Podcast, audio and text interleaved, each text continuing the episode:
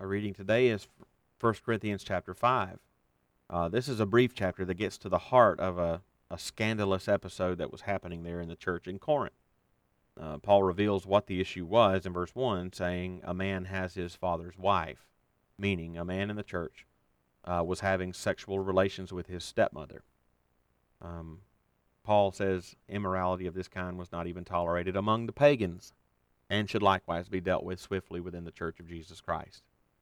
Paul is here rebuking the church for tolerating it, and in the remainder of the chapter, we'll talk with them about how to deal with it. Again, it, it it's a it's a short chapter, uh, so we'll only uh, consider a couple of matters briefly as well.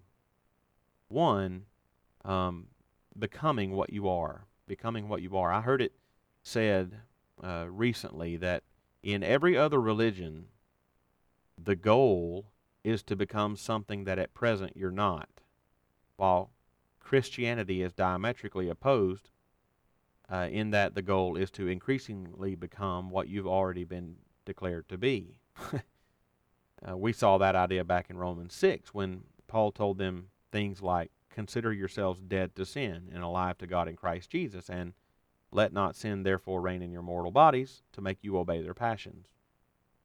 Why are we not to let sin reign in our mortal body, says Paul? Because in reality, we already are dead to sin and alive to God in Christ Jesus.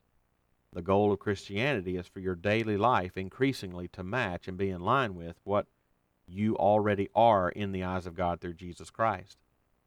Paul hits that point again in our present chapter.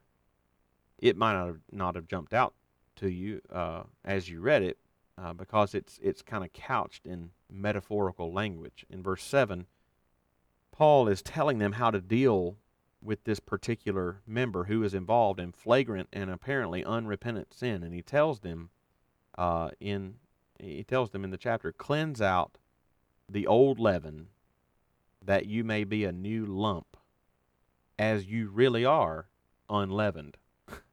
what in the world does that mean? Well, leaven in the Bible is often a metaphor for sin.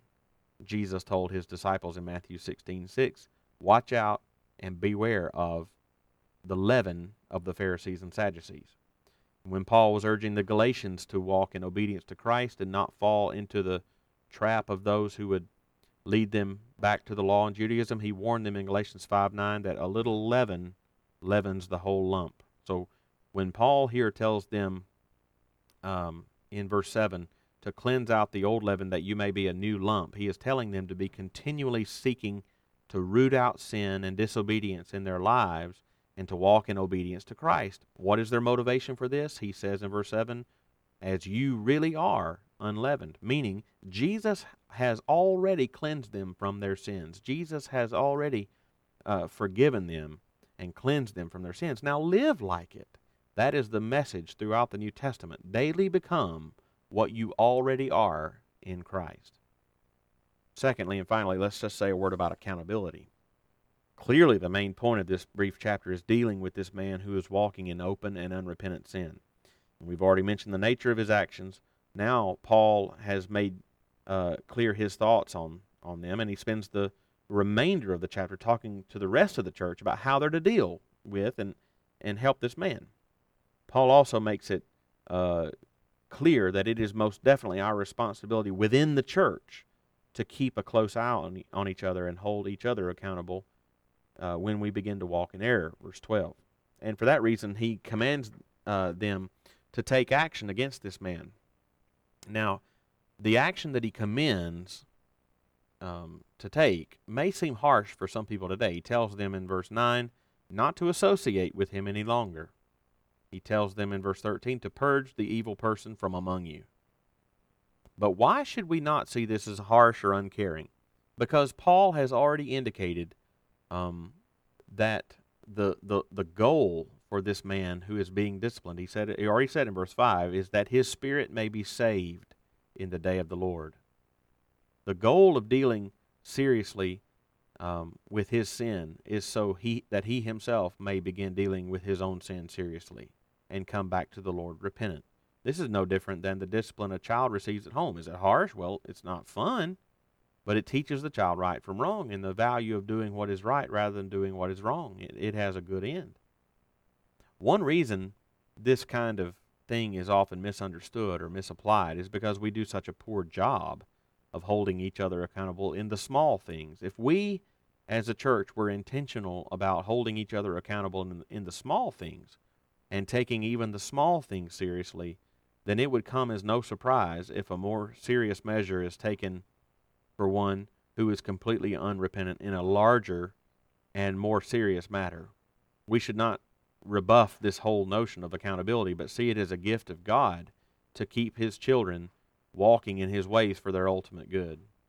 And we'll end by noting uh, Mark Dever's helpful comment uh, in his book, Nine Marks of a Healthy Church, um, his comment on this matter. Um, we, we should all, without hesitation, admit our need for discipline, our need for shaping. None of us are perfect, finished products. We may need to be inspired, nurtured, or healed. We may need to be corrected, challenged, even broken. Whatever the particular method of cure, let's at least admit the need for discipline. Let's not pre- pretend or presume that you or I uh, are just as we should be, as if God had already finished his work with us. And those are just some thoughts from 1 Corinthians chapter 5.